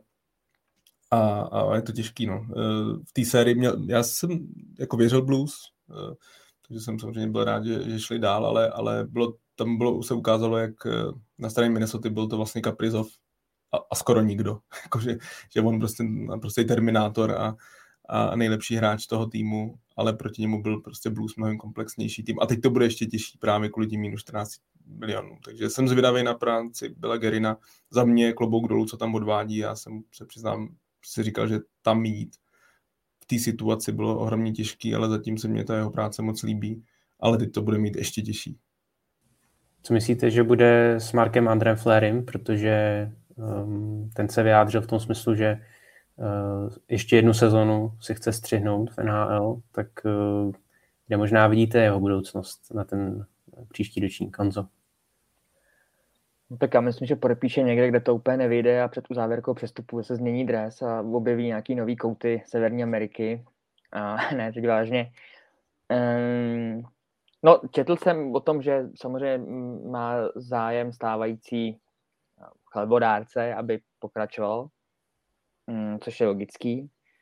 A, a potom tady je bezpočet tý, nespočet týmů, který uh, o takový dlouho bombardáka, i kdyby na rok, budou mít prostě velký zájem. No, já si myslím, že u něj jsou těch, těch, těch dveří jako tolik otevřených, i proto, že bavíme se tady zase jenom o jednom roku a, a teďka ono to jako může znít ironicky, ale podle mě není, jako ten teďka už teda jako, se, jako nacestoval, takže jako když se bavíme o té jednoroční smlouvě, tak je tam vždycky nebezpečí, že to jako člověk netrefí úplně a, a bude se potom stěhovat zase dál, takže, takže uh, já si myslím, že aby, uh, že Minnesota se bude hodně snažit, aby tohle ten člověk u ní zůstal, vzhledem k tomu, že proto, aby měli jakou, takovou jako šanci být konkurenceschopný právě kvůli důvodům, o kterých tady mluvil Matěj, tak zkrátka brankáři jsou absolutní základ. No. A, a tenhle muž s tím rozhodně může pomoct. Za mě tři varianty existují. Buď to bude pokračovat v Minnesota, byl s Bill Gerinem, generálním manažerem, je, je velký kamarád, takže je to tady ta varianta. Druhá, že, že půjde do Pittsburghu a, a uzavře kariéru tam vlastně doma, kde, kde odchytal většinu, většinu své kariéry, a, a nebo ji ukončí protože už si myslím, že už loni měl takový jako tendence k tomu, že, že by to zabalil, i když byl vlastně nejlepší golman základní části v loňské sezóně, ale, ale vím, že hodně nesneli by ten trade z Vegas do, do Chicago, takže myslím si, že i varianta toho, že by ukončil kariéru, je taky možná.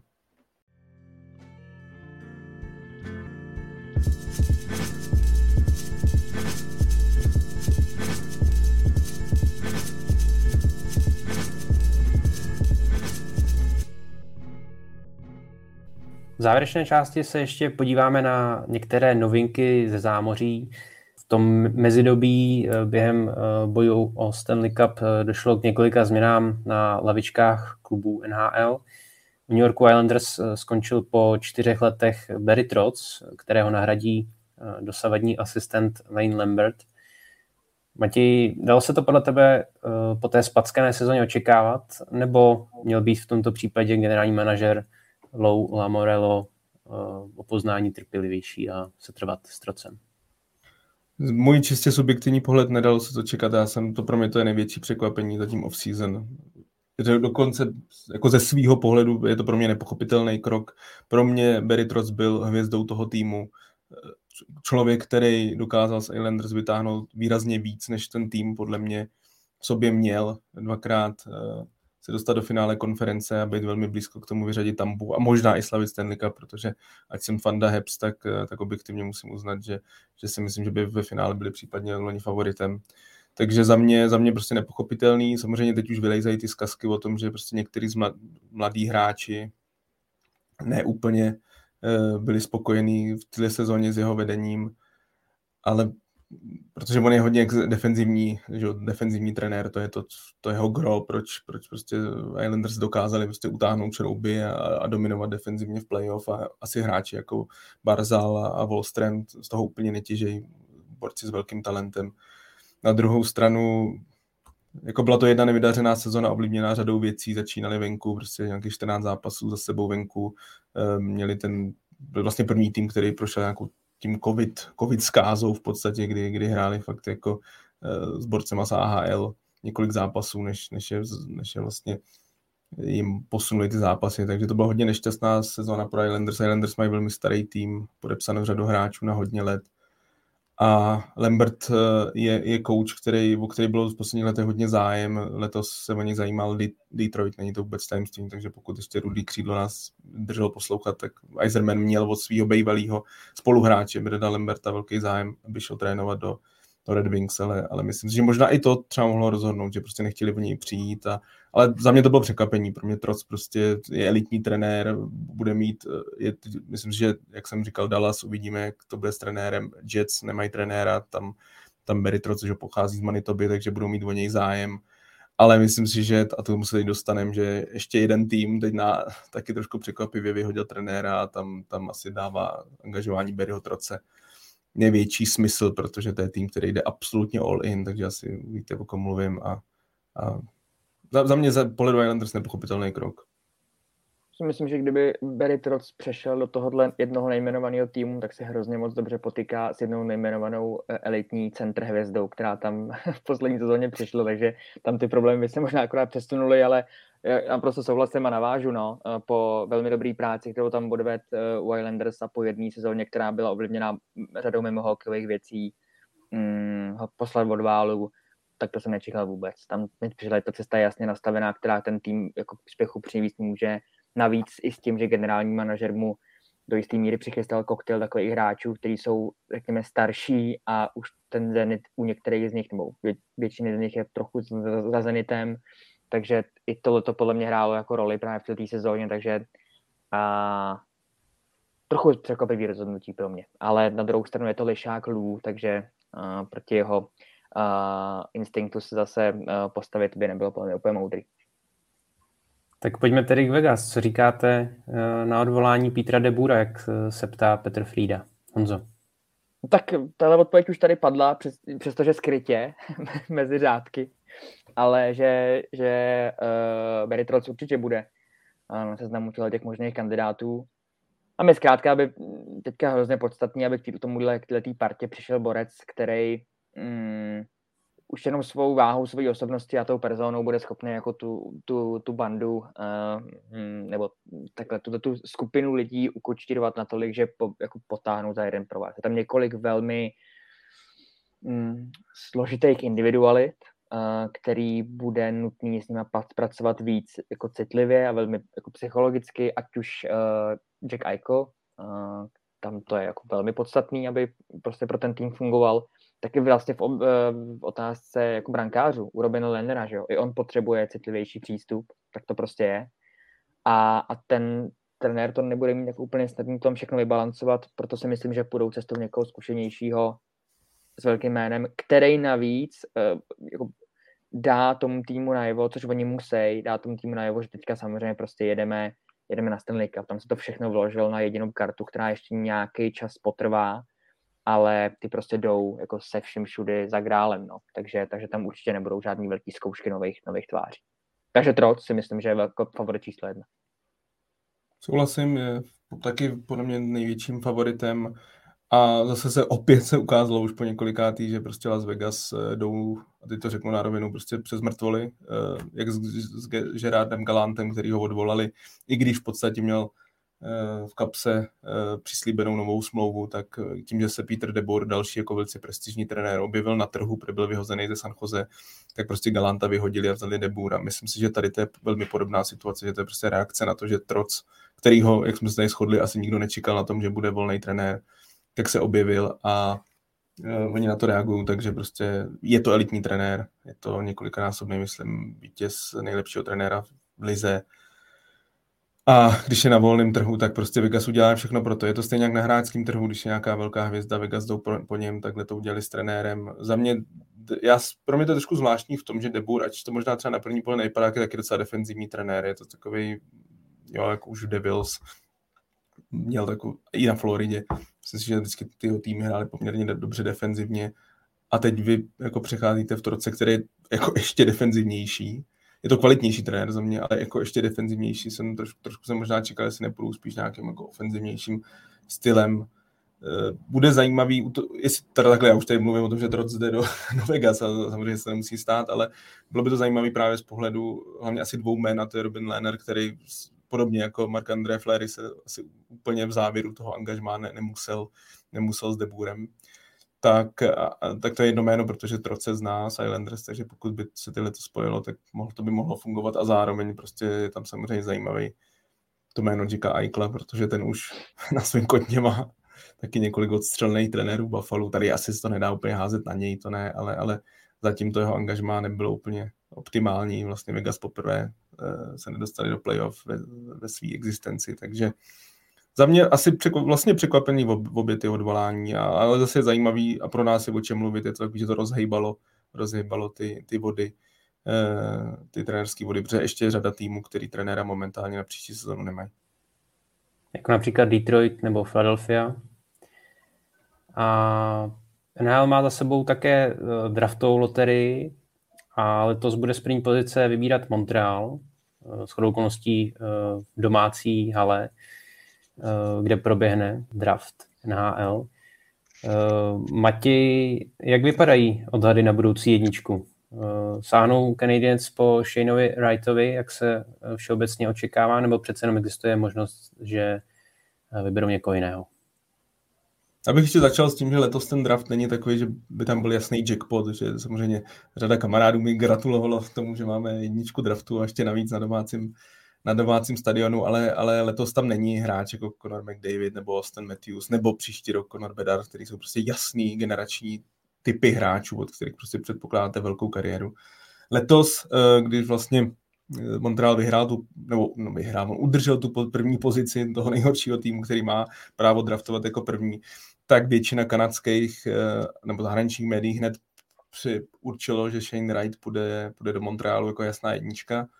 Já se přiznám, a možná to bude nějaká trošku kontroverze, ale já si to úplně nemyslím. Já si um, myslím si, že je to trošku tak jako o jeho reputaci, že to je kluk, který v 15 letech mu právě byla taky hodně jako predikovaná ta, ta zázračná kariéra v 15 nebo 16 letech dal dal 39 gólů v OHL a prostě měl jako uh, být takový ten další big thing, jak se říká, ale, ale on prostě pak, že kvůli covidu nehrál rok uh, hokej a, letošní sezóna z jeho hlediska nebyla, co já jsem viděl a přiznám se, že poslední měsíce hodně koukám na juniorský hokej, protože prostě Montreal je v pozici, jaký je a že mi to zajímalo, jak, jak vypadají ty mladí, mladí talenti.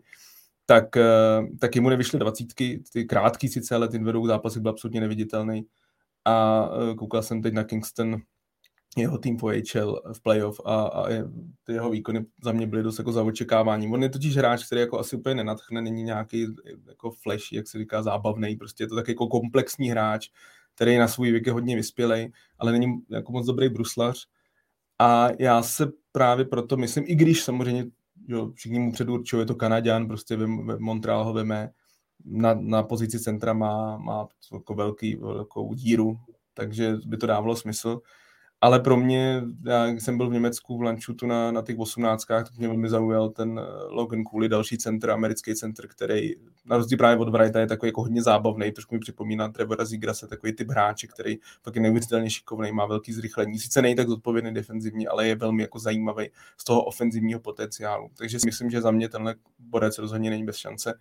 No a samozřejmě pro česko-slovenský posluchače je tam to trio dvou, dvou Slováků, jednoho Čecha, který jako klepou na ty, na ty nejvyšší pozice, ale protože Montreal, prostě fakt já mám jako nasledovaný od rána do večera, já jsem, jsem říkal, že mi trošku z tom hrabe, jak, jak to teď prostě poslouchám od rána do večera, Montrealský rádio, tak, tak já si myslím, že půjdou po útočníkovi, že obránce není úplně ve hře, že, že budou chtít, útočníka. A za mě ani Juraj Slavkovský není ze, ze hry. Tam jako jediný, co hraje proti němu, je to, že je to křídlo a vždycky ty centři prostě jsou jako taky ty zajímavější artikly, je to to, co po čem chcete stavět ten tým, oni mají samozřejmě Nika Suzukiho, ale, ale pak je tam ta díra. Takže za mě se spíš kloním jako k centrovi, ale Juraj Slavskovský prostě na těch, hlavně těch international zápasech hraje tak skvěle, že byl MVP olympiády a zatím se mi líbí na to mistrovství světa, je to za mě jako velmi dominantní útočník, který si myslím, že bude jenom růst. Takže za mě to není rozhodlý, myslím si, že, ty, že tenhle mistrovství ještě může hodně s tím zamíchat. Kůli s Wrightem už mají po sezóně, ty už moc nedají, ale, ale na Kůli se Slavkovským se zlepšují a Wright za mě dost jako stagnuje. Takže já bych zase tak překvapený nebyl, kdyby za dva měsíce tam padlo jiný jméno než Sean Wright, který prostě na všech těch rankingách, co se všude podíváte, jak jako prostě neoddiskutovatelná jednička, ale skauti se hodně projevují, že, že prostě nevyšel mu ten závěr sezóny, nebo vůbec ta sezóna nebyla dobrá takže jsem to zvědavý a samozřejmě ten draft je strašně zajímavý i z toho československého hlediska. Pro slovenský hokej vůbec jako generační draft tohle, jako pokud by byla jednička draftu Slovák, to, to, vlastně historii nikdy nebylo, ale i pro nás, protože David Jeříček, eh, my prostě notně potřebujeme 15 let kvalitního ofenzivního beka, tady ten kluk prostě ukazuje, jak v té přípravě na mistrovství světa dokázal se vyhrabat z těžkého zranění kolene, i teď na mistrovství světa klobouk dolů před ním, jak hraje jsem na to hodně zvědavý a myslím si, že jak, jak on, tak Šimon Nemec by mají velkou šanci být prostě v té top 5 draftu. Honzo, co říkáš na uh, potenciální šance Jiřího Kulicha v prvním kole, jak se ptá Petr Knápek? Půjde. Myslím, že, že 18 a jeho výkon a, a poslední sezóna, která byla velmi silně nakoukaná, z hlediska scoutů, ty zápasy v extralize, které mu hodně pomohly, jak v tom renomé, že je schopný tam obstát, dal 9 gólů, tak i v tom, že ho to jak vyvinulo jako hráče, tak si myslím, že doplní v pozdější fázi, v, ne, ne na v těch elitních prvních uh, volbách, o kterých mluvil Matěj, ale v pozdější fázi prvního kola, si myslím, že, že, že taky půjde uh, v, prvním, v prvním kole.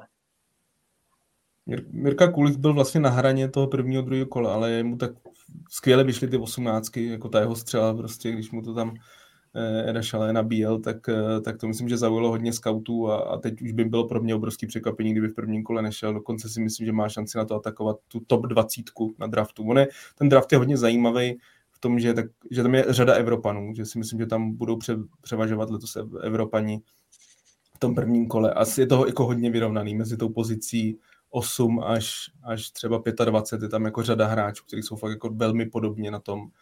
A, ale tím, že on má ten, jakože se ukázal takhle v závěru té sezóny a ukázal se tak dominantně, že byl vlastně MVP toho, toho turnaje, toho 18 letých, tak si myslím, že, že byl, by bylo obrovský překvapení, kdyby nešel v prvním kole. Myslím si, že může jít ještě výš, než se čekalo. On vlastně víceméně pro jako podporu svého vlastního jména nemohl udělat víc před tím, před tím draftem. Ten se prostě jako regulárně prodal a, a, a nabil si to renomé na maximum. A, a v té v skupině, jak říkal Matěj, těch hráčů třeba okolo 10. 25. místa, tak on tam jako v té skupině je, což vlastně prakticky by znamenalo odpověď na tuhle otázku. Jsem celku přesvědčený, že Kulich půjde v prvním kolenu. A na závěr eh, ještě jeden dotaz eh, na aktuální novinku. Eh, Ondřej Hnilica se ptá, co říkáte na Eh, podpis eh, Adama Klapky, eh, libereckého útočníka, který podepsal nováčkovský kontrakt s Calgary. Honzo. No ty jo, nevím, jestli ta druhá část otázky je úplně správná, jestli liberecká cesta NHL opět zafungovala, protože je to borec, který mu se teda od mládí, nebo drtivou většinu jeho mladých docela házeli klacky pod nohy, ať už kvůli jeho třeba vysoké postavě nebo určitý jako um, ne potížím právě z pohybu, protože on byl schopný nakonec se vybrat, ale, ale víceméně mládežnický reprezentace trenéři jako mu ty lasa neházeli.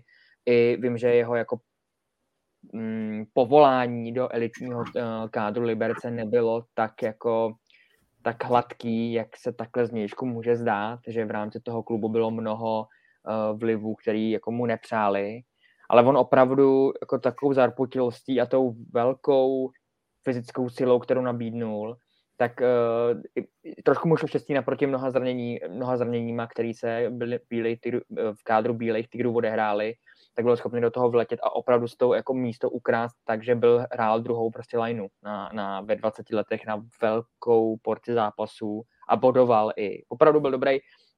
My jsme si ho viděli, tři, já nevím, třeba třetí zápas to byl, protože já jsem měl Liberec tu sezonu na starost, takže jsem drtivou většinu jejich zápasů viděl. A ten třetí zápas, když jsme jako na, jsem na něj koukal, tak jsem jako právě psal, hele, jako na něj bacha, bavili jsme se o tom reakci na něj bacha, ten jako je dobrý, jo, že prostě opravdu Eh, bezbázně a Hany do toho vletěl a, a dovolil si věci, které si nedovolili ani hráči, kterým bylo 3, 3 až 24 jo, v té extralize. A to si myslím, že hodně odměnili, jak teda teďka samozřejmě v Calgary, tak mu hodně pomohlo, že ho vytáhli do toho národního týmu. Tomu prostě pomohlo hodně, že i v těch přípravných zápasech se mohl ukázat, protože očividně i Kari Jalnenovi se líbil na těch několika zápasech, kdy byl v Liberci přítomný. A, a teď ho po, po, podepsal Calgary, no. Já si myslím, že, že ten opravdu může překvapit hodně lidí, který mu mládí predikovali eh, všechno, jenom ne zářnou kariéru v zámoří nebo vůbec v dospělém hokeji, podle mě. A pro ně jenom dobře. Moc mu to přeju. Opravdu se to jako vydřel i přes nepřízeň osudu mnoha lidí. A tím, že už ty poslední dvě sezóny Extraligu tolik nesledu tak pravidelně, tak se přiznám, je to ostuda, ale že jsem ho zaregistroval spíš i v závěru jako základní části, že jsem, říkám, nemám tak nasledováno, ale zároveň teď jsem měl možnost ho i trochu jako poznat osobně, je to jako hrozně skromný kluk, sympatický. Takže má ve mně určitě jako fanouška, je to to s tou postavou, to je taky takový ten trend, že dneska už prostě klidně bereme menší hráče, ale já si pořád říkám, pokud jako jste dobrý brus, bruslář, pokud eh, jste schopný prostě být obratný i při takovéhle výšce, tak je to pak samozřejmě výhoda. Vždycky ta výška je prostě výhoda. Já jsem na něj hodně zvědavý. Myslím si, že pro Calgary je, takhle, tohle jsou ty podpisy, kdy absolutně ten tým nemá co ztratit, ale je to prostě dobrá šance, co se týče té tý liberecké cesty, to se, mně se líbí, že Denny popsal, já tam zdaleka nemám tolik, eh, tolik jako inside informací. Mně se líbil dřív v minulosti, já jsem vždycky měl jako Liberec rád jako v těch posledních letech, jak, jak ten tým pracuje, ale v tomhle případě nemám tak jako konkrétní informace, jak o tom byl, jak eh, ten eh, případ kolem Adama Klapky byl. Dobrá, tak eh, to je z dalšího Hokej Focus podcastu všechno. Matěj a Honzo, díky moc za dnešní debatu. A díky za pozvání a hodinka a půl uběhla jako voda, pánové. Takže díky. Já taky děkuji moc za, za debatu i za dotazy posluchačů a fanoušků. A díky taky vám za to, že nás sledujete a posloucháte. Připomínám, že naše podcasty najdete na webu čtsport.cz, ve všech podcastových aplikacích nebo na YouTube. Mějte se fajn. Těším se na komentáře po postupu Blues. Mějte se.